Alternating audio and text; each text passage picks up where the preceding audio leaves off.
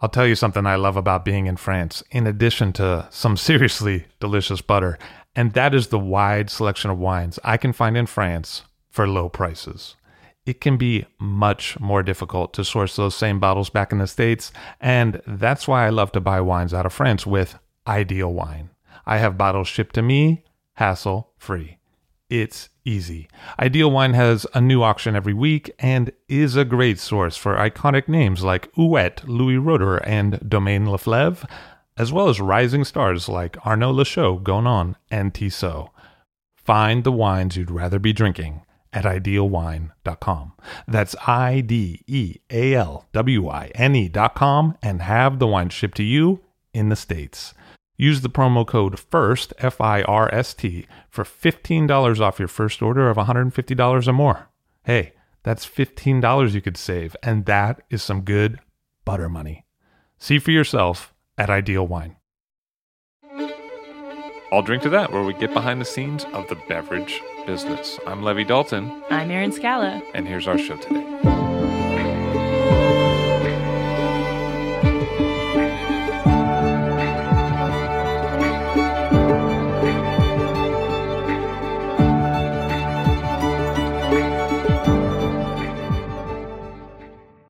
Eugenio Jardim, longtime sommelier on the West Coast, on the show today. Hello, sir. How are you?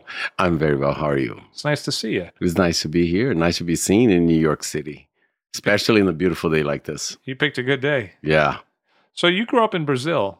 I did. I grew up in Brazil. I lived in Brazil until I was 25. And then uh, I honestly got really bored with my life. Not that I had a bad one. I was working, I was partying a lot, and it was a good life. Uh, What part of Brazil? uh, the central part, very close to Brasilia, in a city called Goiânia. It's a city of about, I would say, like two, three million people. That's small for Brazilian standards. You have some big cities down there. Yeah, very much so. What was it like when you were a kid?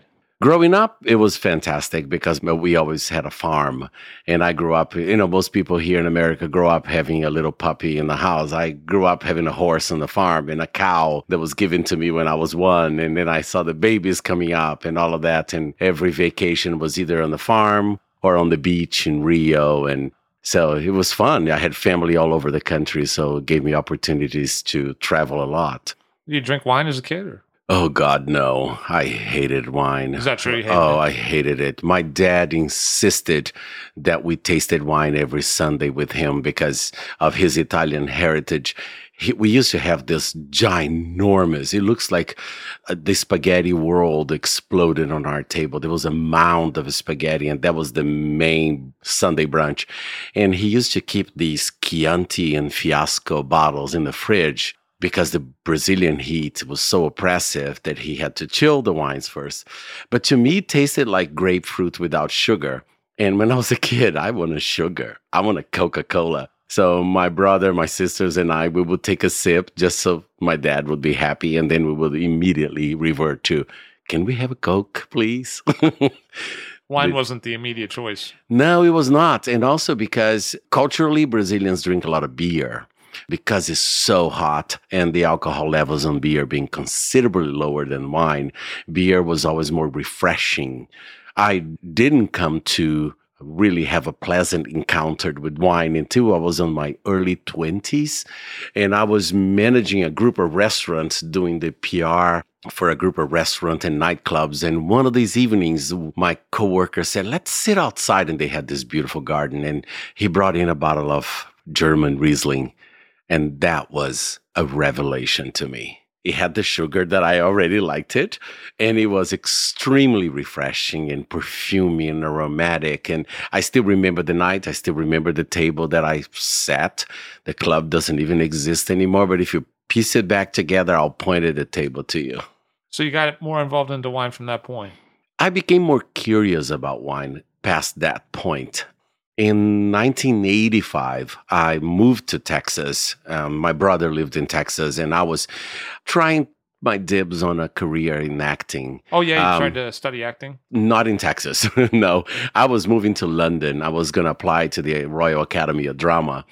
And I decided to stop in Texas to spend a summer with my brother, catch up with him, brushing up on my English. Little I knew that Texan English would not be, do me much good at uh, the Royal Academy of Drama in London. But, um, and then I started working at a restaurant. I took a part time job just to kill time and not to be just bumming around town all day long, all night long. And I noticed that this guy, this super elegant, sharp waiter, was the guy that always get the governor, the mayor, everyone important that came through the restaurant. There was no discussion. They would go to this man. And I, one day I asked him, it doesn't seem fair. Why'd you get all the, the big guns? And he goes, well, because I'm the only guy here that knows about wine. I was like, oh, you know about wine, huh? Yeah, I'm from California. It's like, hmm, California. so I became curious about wine, and I every single opportunity I had, I would offer my help to him free of charge. And and I was like, hey, you have a big party. Do you want me to assist you? You don't have to pay me. I just want to be present. So I started listening to his presentation, seeing how he conducted himself, and I think that helped me have a more elegant presence on the floor. But probably the acting thing played into that too, no? Oh, big time. When you are on stage, and this is a very bizarre thing that I'm going to tell you. The first time I set foot on the theater, I was on stage. I've never seen a play before in my life. So acting is almost like you strip down everything. There is nothing for you to hide behind one of the first plays I did, oh my God, my palms get sweaty just to think about it. One of the first plays I did, it was a uh, Moliere, I think, I believe it was Moliere. And I had a almost sounded like to me or felt like a three minutes monologue. And I remember spending days and days and days and days creating hooks from one sentence to the next, to the next, to the next, so I would never forget. So I step on stage, my big day, in the middle of it, I totally lost concentration. And um, that was one of the greatest and most terrifying moments of my life because I needed to fill in the blanks. And I've never conjured up so many pronouns or any any word that I could say and uh, so and and I would stretch words and I would repeat my last sentence with a stronger emphasis until it came back to me and then it felt like a breeze. But that exposure, that sensation of being naked and unable to hide, really helped me through in my career. I think I'm more comfortable in front of groups than I am one to one. I don't know if you're noticing that. but uh, in Brazil, there's a joke uh, you give him a, a matchbook, he step on it, he thinks it's a stage, and he start making a speech. I'm that kind of person. You tell me, hey, talk about this. I'm in my element, thankfully. What were you seeing in terms of wine interest in Texas at that time? very basic, very basic, very classic driven. This was uh, the middle 80s. California wines were becoming to make a big impression outside of the state. And mostly the things that we don't dare to touch today, or most people uh, have outgrown, like the big oaky, buttery Chardonnays, the very green, grassy, aromatic Sauvignon Blancs, the big and jammy Merlots, Pinots were like not even a consideration in those days. We had one or two Cabernets. Cabernet was king, and some Zins as well. So it was more like the obvious as opposed to nuanced wines. And what were you getting into?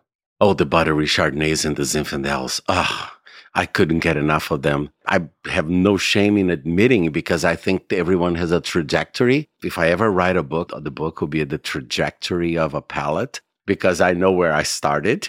I started loving, loving. I believe the name of the wine was Edna Valley, if I'm not mistaken. Yeah, Chardonnay. Edna Valley Vineyards. Oh, the Chardonnay. It was uh, that was heavenly to me.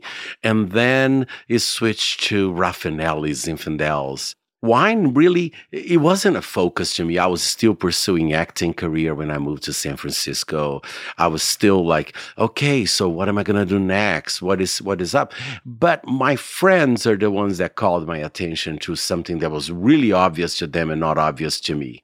And that was that every single time we went out shopping for a barbecue on a saturday afternoon or saturday morning i would be holding the shopping list in my hand and then 20 minutes later, they would just like, you were hopeless. Give me that list. And they would, and I was like, what, what, what? And I would look around. I was in the wine aisle of the supermarket.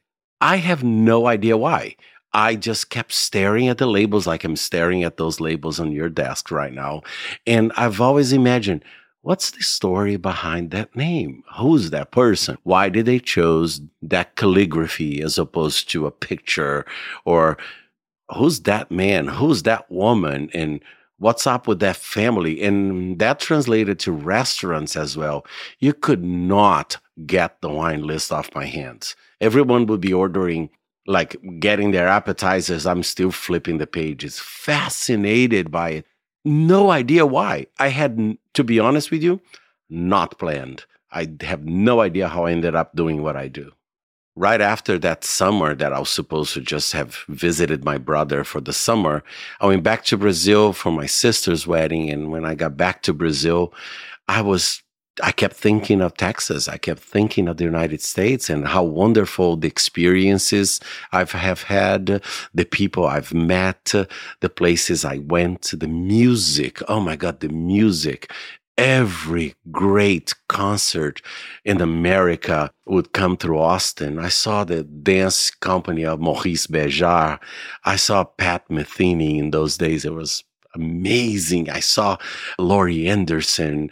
I saw Pink Floyd and I was like just fascinated by the culture and I couldn't wait to get back. So I didn't stay in Brazil, never made it to London, came back to Texas and from Texas a year later to California. And what prompted that shift? I, I had a very dear friend in Texas that moved to California. And once she arrived in California, she kept leaving me messages. She goes, Oh my God, you would love it here. You would love it here. California is everything. You have to see this. If you love Austin, you're going to love California.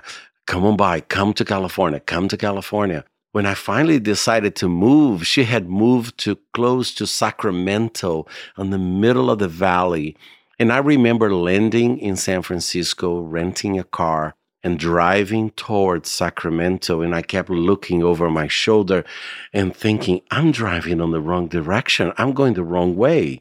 I, I should be going that way. Why am I walking away from that? So, three weeks later, I bought a car, I put everything I had on it, and I moved to San Francisco, not knowing a person, not knowing a soul. What was it like at that time? That time was survival of the fittest. I, I, I was it was desperate times for me because I made a promise that if I got down to a certain let's say $1500 on my pocket i would go back to texas where i had a life i had friends i had a job waiting for me again so what i did is that i started getting hotel rooms and i would wake up in the morning check out of the hotel put all my things in a car, stop at a coffee shop, buy the newspaper, and start circling jobs and calling places.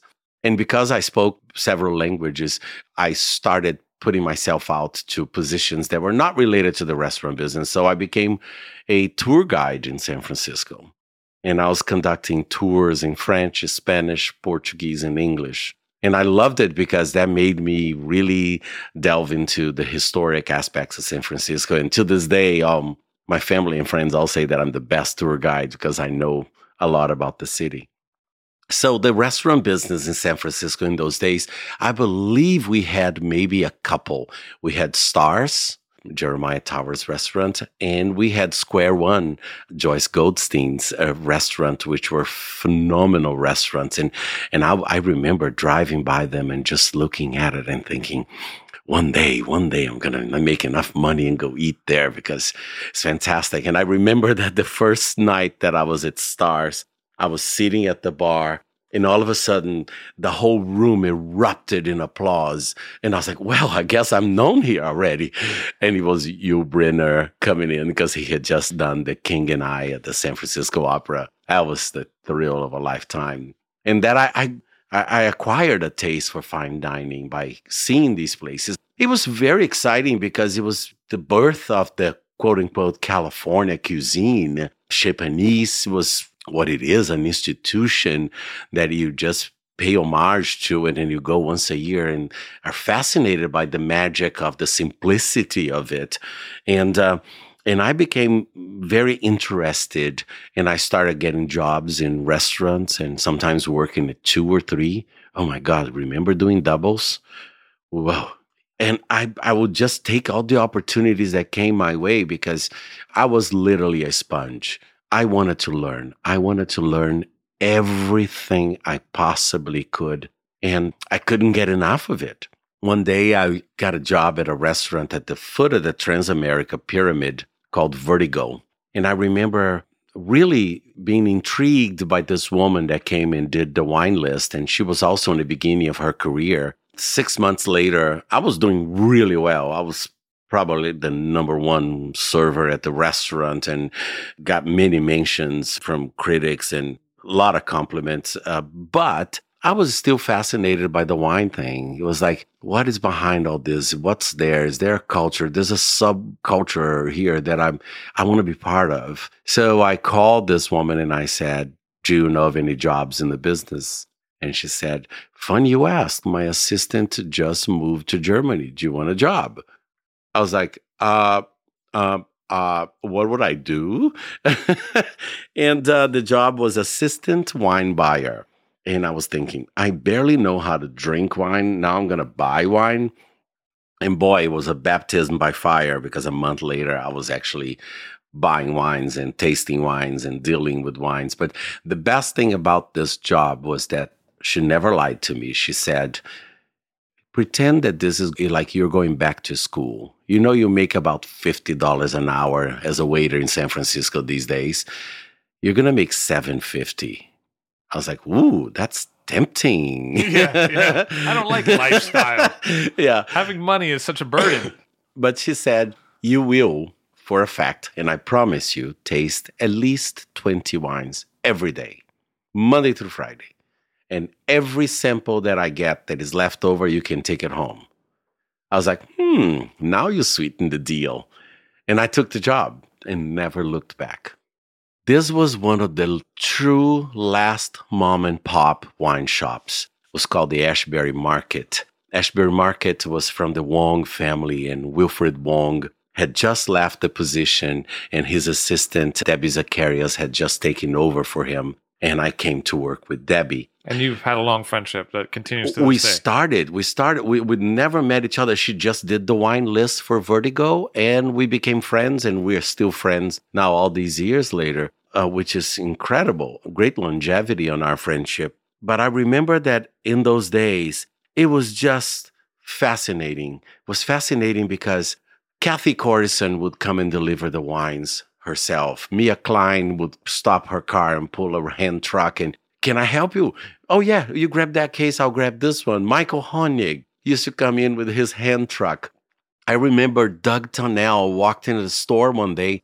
I started a conversation with him and, and he said, Hey, yeah, I make wine in Oregon. I was like, Oh, really? Yeah, well, we should taste it. So I called Debbie and we all sat down and started tasting. And he asked, Who should I work with in San Francisco? And we go, Oh, our great friends, Jack Chamber, and, and he has this great company. And to this day, he still works with them. So there was this great thing that was starting, and a lot of people would recognize that I was going places, that I wasn't just passing through. And every time I ask a very idiotic question, they would take their time, stop, and explain to me. I remember every single one of those people that paid attention to me and saw something in me. It was a great place to be at that point in time. By that time, you're fully in the wine world. This is your. Oh, thing. Oh yeah, nothing else. What was the wine scene like in San Francisco at that time? I mean, was it people in their 20s? Was it people in their 30s? Was it a mix? It was a mix, but mostly they were not as young as they are today. And the fascinating thing about it is that everyone kind of like worked their way up and no one was afraid of working. You would walk into the most prestigious job and uh, you would see the head guy carrying boxes of wine, sweating buckets, stocking, putting wines in the fridge, putting wines, changing the wine list, changing pages, and then putting on a suit and co managing the restaurant. This was a time that wine was not recognized as the source for revenue that it is recognized to be today. So you wanted to milk that person on your staff to do as much as you possibly could.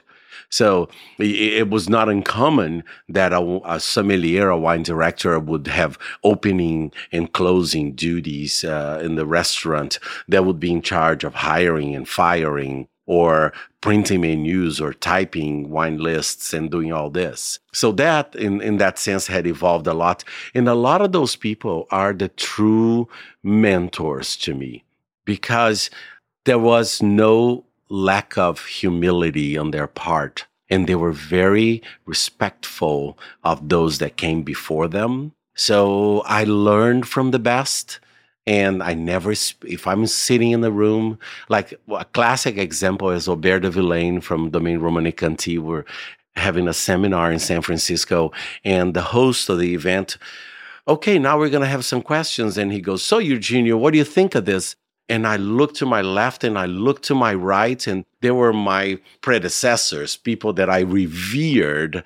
And I basically gently and kindly declined because I thought I would want to hear their opinion first in deference to those that came before me. And I think the wine business lost a little bit of that that humble attitude, that humility to know that one, you don't know all, and somebody knew that before you. And uh, those are my true warriors of the business, the ones that came before me that would have been kind of around the time that cult Cabernet was really taking off. Did you see that start to take hold inside of San Francisco? Oh my goodness, yes. And it was also a coincidence that that was the time of, if I'm not mistaken, the first internet boom. But they were also not as not as aggressive as they are price wise today. The prices were within reach and when I say they were pricey, they were $50 a bottle when most of the Cabernets costed 20, 25. So the really outrageously priced one would be 60 or 70. Now you have bottles of $1,500. I think the diners were very fascinated by the powerful California wine. Subtlety had not hit anyone yet at that point. I think everyone was really intrigued by, oh my God, can we make wines that rival the French? Oh, yes, we can. And that took hold and lasted for a while until people like Larry Stone that crafted wine lists that were mainly focused on subtlety in wine. People started getting us, oh, there's a different way to look at this. There's not just one school of winemaking. There are, are many others and it, was different to feel that shift. And also because if you think about it, the more unadulterated the ingredients of the on the cuisine are, the less power you need from the wine. You need a wine equally free, equally subtle, equally balanced. And that's when we all started thinking, hmm, maybe that 14, 15, 16% alcohol wine is really not really going with this dish, is actually kind of killing it. And then I think myself and a very large group of sommeliers, we all started getting really menu centric and very focused on what the cuisine was in designing our wine lists around the chef. What was going on on the cuisine side? There was a proliferation of French, classic French restaurants like uh, La Folie, Fleur de Lys, among others. And then we started seeing the great birth of California inspired restaurant such as Boulevard and Rubicon and then Jardinière and others that came and really put a stamp on it and said, this is something that we're going to be doing. This is new and different, is really stripped down to the bones, but with impeccable technique. And it became almost the same focus that, that was happening in the vineyards, you know, with the wine. The wine starts in the vineyards and the, the chef sets the food, great food starts with ingredients. And that to me was fascinating to be around in those days. You went to Jardinière for a long stint. One of the things that I inherited in terms of inventory and a wine list and a wine cellar was very classic focused. And I realized that there was not a good connection between the wines that were featured on the wine list and the dishes that were on the menu. There was such subtlety. The food was so quote unquote clean.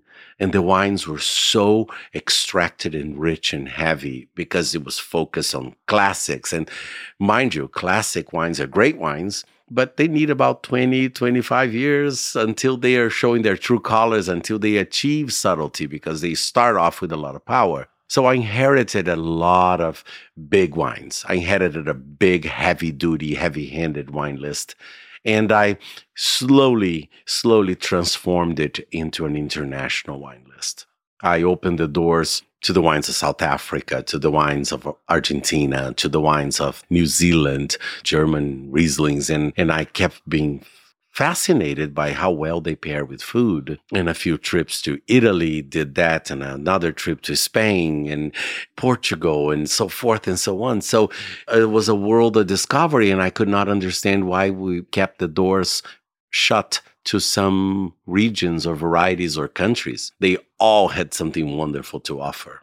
I'm never going to carry one banner is when people ask me, what is your favorite wine? My answer always starts with today my favorite wine is. And there's a wine for every occasion, there's a wine for every season, there's a wine for every cuisine.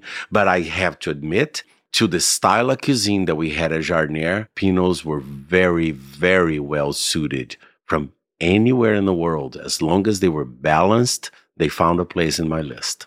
If the base of your cuisine is fresh seasonal ingredients and you are leaving it aside heavier sauces and they use a very deep colored, intense flavored sauces. If you're not charring your meat, if you're not creaming the sauces of the fish or the pastas, you really don't have room to go much higher on the scale, on the power scale. So Pinot sits comfortably right in the middle of that range of a very agreeable range of flavors. And also Pinot has natural, brilliant acidity that cuts through a lot. It enhances a lot of the dishes. And I feel like that was the era where you started to hear about bridge wine. Between two dishes, you could pair one wine, one bottle. Yeah. And that was also to me when we started paying attention and food and wine pairing became about the condiments because the protein was very clear what goes with what. And I always give people this example like, you know, these were the times where restaurants would have one day halibut with mushroom and Pinot Noir sauce. And the next day was shallots and champagne butter sauce. So it's the same protein. Would you pair the same wine with them? Not really probably the Pinot with one and the Chardonnay with the other, or a Riesling with the other, or a Gewürztraminer or a Pinot Gris. So the condiments really dictated pairings a lot. And I started paying a lot of attention to that. And I started being less, oh, meat, red wine, fish, white wine. That went out the window quickly for me. Was there some work that you had to do in terms of education or presentation? Big time.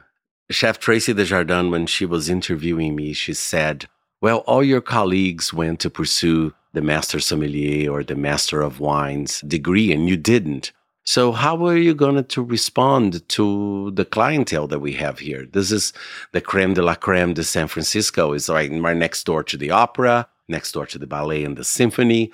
Everyone comes through here. How are you going to respond when they confront you? Because they will. And I said to Traci, I still remember, I said, Traci, what I know, I know really well. What I don't know, I'm eager to learn. So there's no shame in admitting that you don't know something. But that came sooner than I expected. Uh, a waiter came up to me one night and said, You have to go to this table. This man is furious. And I was like, Why? I don't know. He won't tell me. He's flipping through the wine list, he's almost ripping the pages. So I run to the table and, you know, my Brazilian grace came into play and I, how can I help you? And the gentleman looked at me and my, to my face and said, and you called this a world class wine list and shut it, shut the list and threw it on the table. I was like, yes, sir, I do. Why? Well, you don't have any other wine spectator top five wines of the year. You don't have any of Parker's top 100 points and 98s and 99 points. How can you call this an, a world class wine list?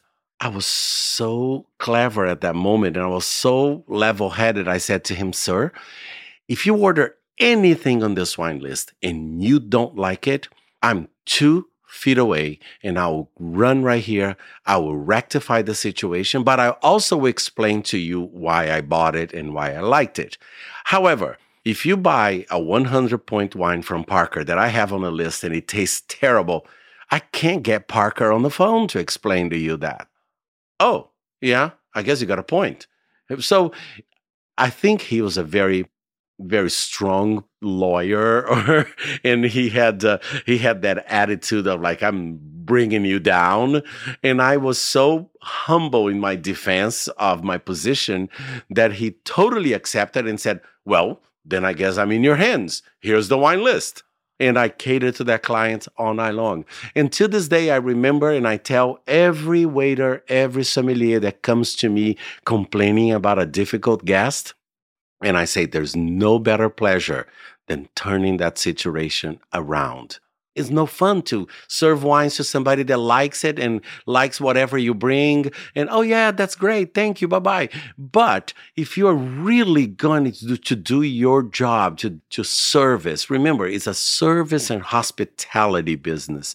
You need to serve and be hospitable. And I think I have both of those qualities and I put them to work day in and day out. And to me, there was no better pleasure than to see the light in somebody's eyes when they made a new discovery. Did you start to see a pendulum shift inside of San Francisco, or which way did it go? Tremendously. Um, and in those days, I think it became sommeliers not this job was this work was not done just by myself there were so many others there are our friends in common that you know as well that did phenomenal work and i think we built a name for our community not as wine snobs but as as wine aficionados and wine passionate people I don't know if there is a title for that that would describe accurately, but we had great respect for wine. And I believe that became noticed, and therefore we were allowed a lot more freedom. Traci Des Jardins, for example, never ever told me or questioned my choices for the wine list. I ran an impeccable wine program, fiscally speaking. Also, that's an aspect of the business that people don't think about it they see the sommelier on the floor and they think, oh, he just waltz in, puts his suits, grabs a glass of champagne, and charm everyone throughout the night. Well, if at the end of the month your numbers don't look good and you're not bringing in the revenue that is expected from your program, you're in trouble. I wanted to show wine as not only a pleasurable thing, but a profitable thing as well. What was it like working with Traci? She's a witch. She enchanted me for 15 years. She made it impossible to quit because she's such a wonderful person. She's not only the real deal, in my opinion, as far as her culinary awareness, her sensitivities. She's extremely intelligent and also one of the most compassionate people I've ever met. Jardiniere at that time was paying a higher uh, minimum wage than anyone else in the business because she wanted to, because she felt that she needed to, because San Francisco was an expensive place to live. She was offering ESL classes for our Latino workers that were learning. They were immigrants. They were learning how to speak English. She would give me full reign to open as many bottles of wine as needed to train our staff to taste with everyone, with everybody she had this open door policy that even if I had a complaint about her right hand man, she would listen. So it was it was incredible because she was not only a phenomenal chef and a, a, great humanitarian, but she was also she is still to this day an incredible businesswoman, and I learned a lot from her. What were some of the surprises along the way? I mean, you were there for almost a decade and a half. I think that people started really enjoying discovery. That was one of the biggest thrills for me. I have a bartender that was there 10 years ago and I'm I saw him on the street the other day and he said, "Remember Eugenio, remember the first time you changed the wines by the glass list when you came in?" And I was like, mm, um, maybe. and obviously he remembered. He said, "You were the first person to put a Montlouis by the glass because you loved Chenin Blanc. Do you remember that?" I was like, yeah. when was that? And he was like, oh, that was, and it was a long time ago. So I started really walking the walk with my clientele. And, you know, if it's springtime comes and things are getting lighter on the menu and a lot of raw fish and seafood is appearing, why not put an unpronounceable Basque wine on the list and, and teach people how to say Txakolina? And that became a joke because I would catch the waiters on the corners going, Txakolina, ch- ch- Chaco, Txakolina, Txakolina, Txakolina, Txakolina. they would practice how to say it. And I would just walk away with a big smile on my face because to me that meant endorsement. They believed what I was doing. And and I think that was the greatest, most gratifying thing to me is just one, to receive the confidence, the voter confidence of the chef and the staff, and on the other side to get that reception and to see how open the most conservative, quote unquote, clientele was to my discoveries, to my innovations. Was it important to put a personality stamp on a wine program?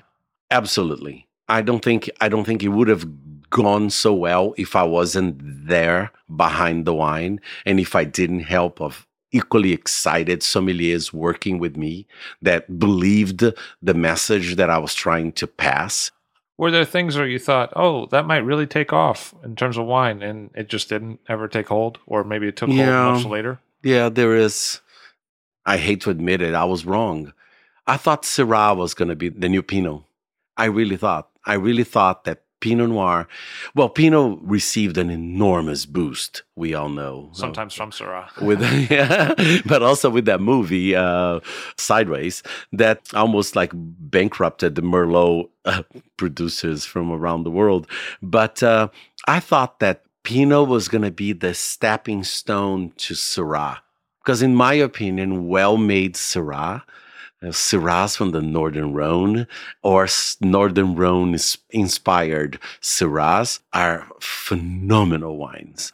And I, am fascinated by the array of aromas, the gaminess, the earthiness, the herbaceous quality, the smell of tar, the smell of, of raw meat. I mean, where do you get this in the wine when? And I thought everyone would go on that bandwagon with me and be fascinated by Syrah. It didn't happen. I think it still hasn't happened unless it's happening here in New York, and I don't know. But uh, uh, I'm, Syrah is still there. It has its place, it has its presence, but it never became the it grape that I thought it would. And how else did the wine business change? You see new people coming in. It seems like there was an explosion in oh Napa. Valley and an, exp- an explosion in. Well, in, in producers, yes, and also in professionals, in wine professionals. I think the industry changed a lot. But I have to be very careful how I say this, so I, my young friends out there, don't think that I'm saying something negative. But it seems to me that there's a lot more people in the business, which is great.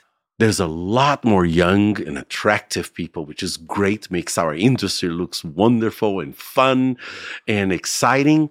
But there is a sense of entitlement that I I can't bear it. I don't know where it came from.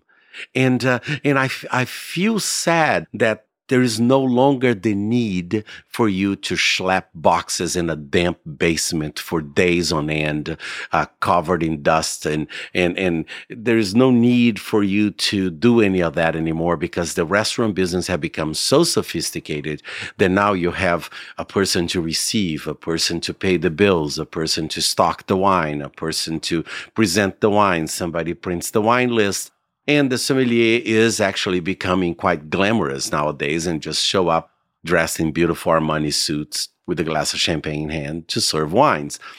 And I wish there was a little bit more humility on the newer generation coming up to know that there's a lot of rewards that will come along. But but don't lose respect for the subject matter. And the subject matter is wine. And it's not something that I made. I have tremendous respect for winemakers because I ask most of them, How do you sleep at night? I would be completely paranoid. Did I rack that one? Oh my God, did I stop the fermentation of that thing? I couldn't sleep I don't know how they do it. So I, I have immense respect for them.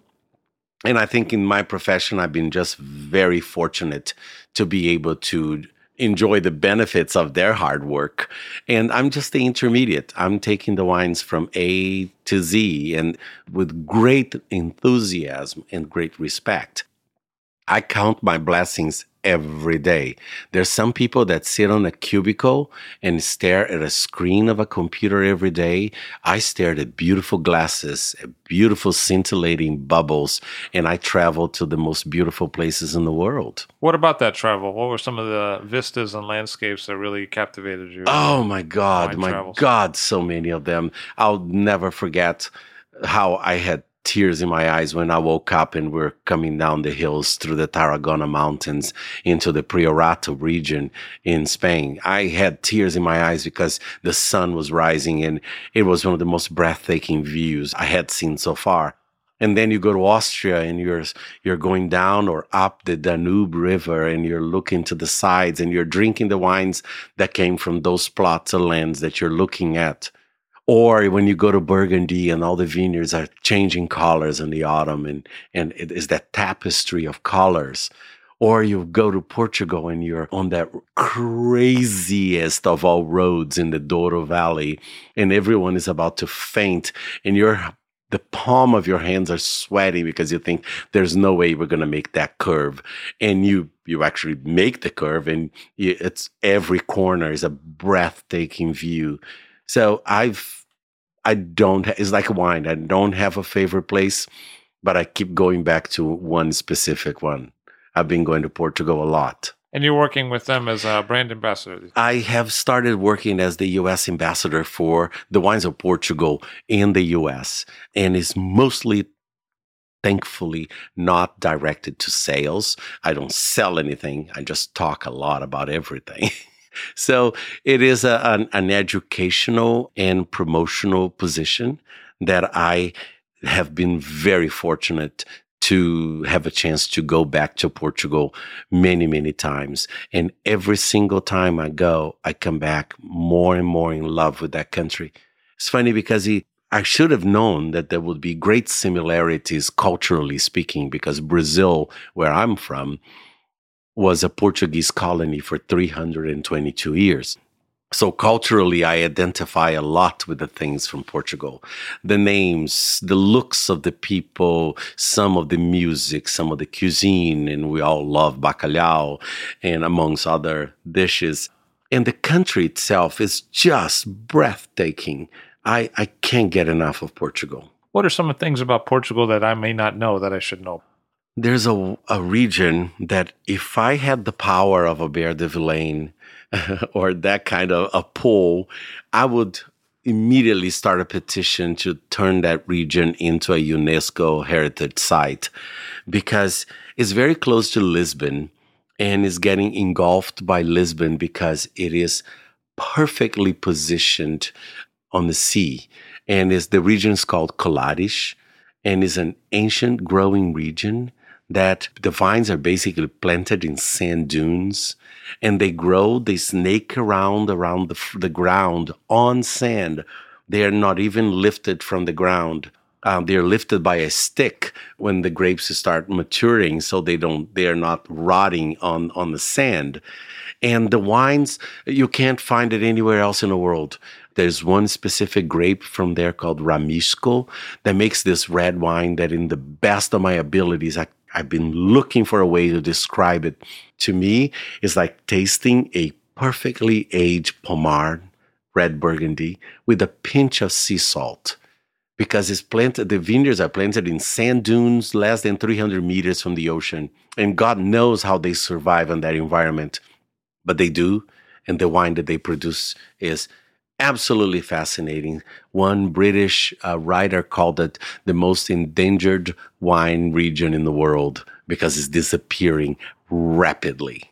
And that's because of real estate development. Real estate development, very privileged location facing the Atlantic Ocean, just 45 minutes outside of Lisbon, the largest city in Portugal.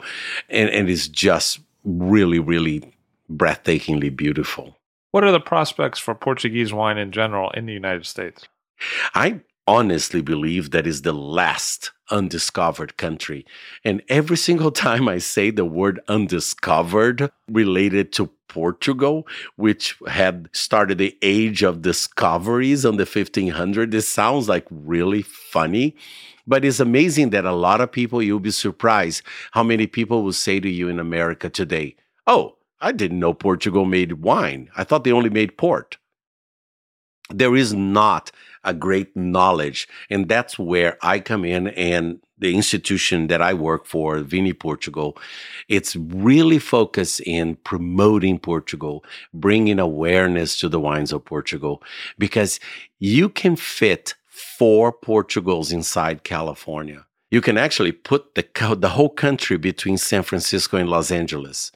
And they have over 250 grape varieties that are native of that area. Not that made there their home, native. Only Italy has more. It is fascinating that in such a small country, you can have such diversity diversity of terroir, diversity of soils, of climates, of grapes, and just a culture. And they, are very unique. Each region is very unique. Eugenio Jardim grew up in Brazil and found a similarity in Portugal. Thank you very much for being here today. Thank you. Great to be here. Eugenio Jardim has a long career in wine in the West Coast. Thank you very much for being here today. All Drink to That is hosted and produced by myself, Levi Dalton. Erin Scala has contributed original pieces. Editorial assistance has been provided by Bill Kimsey. The show music was performed and composed by Rob Moose and Thomas Bartlett. Show artwork by Alicia Tenoyan. T shirts, sweatshirts, coffee mugs, and so much more, including show stickers, notebooks, and even gift wrap, are available for sale if you check the show website, illdrinktothatpod.com. That's I L L drink to that P O D.com, which is the same place you'd go to sign up for our email list or to make one of the crucially important donations that help keep this show operating. You can donate from anywhere using PayPal or Stripe on the show website. Remember to hit subscribe or to follow this show in your favorite podcast app, please. That's super important to see every episode. And thank you for listening.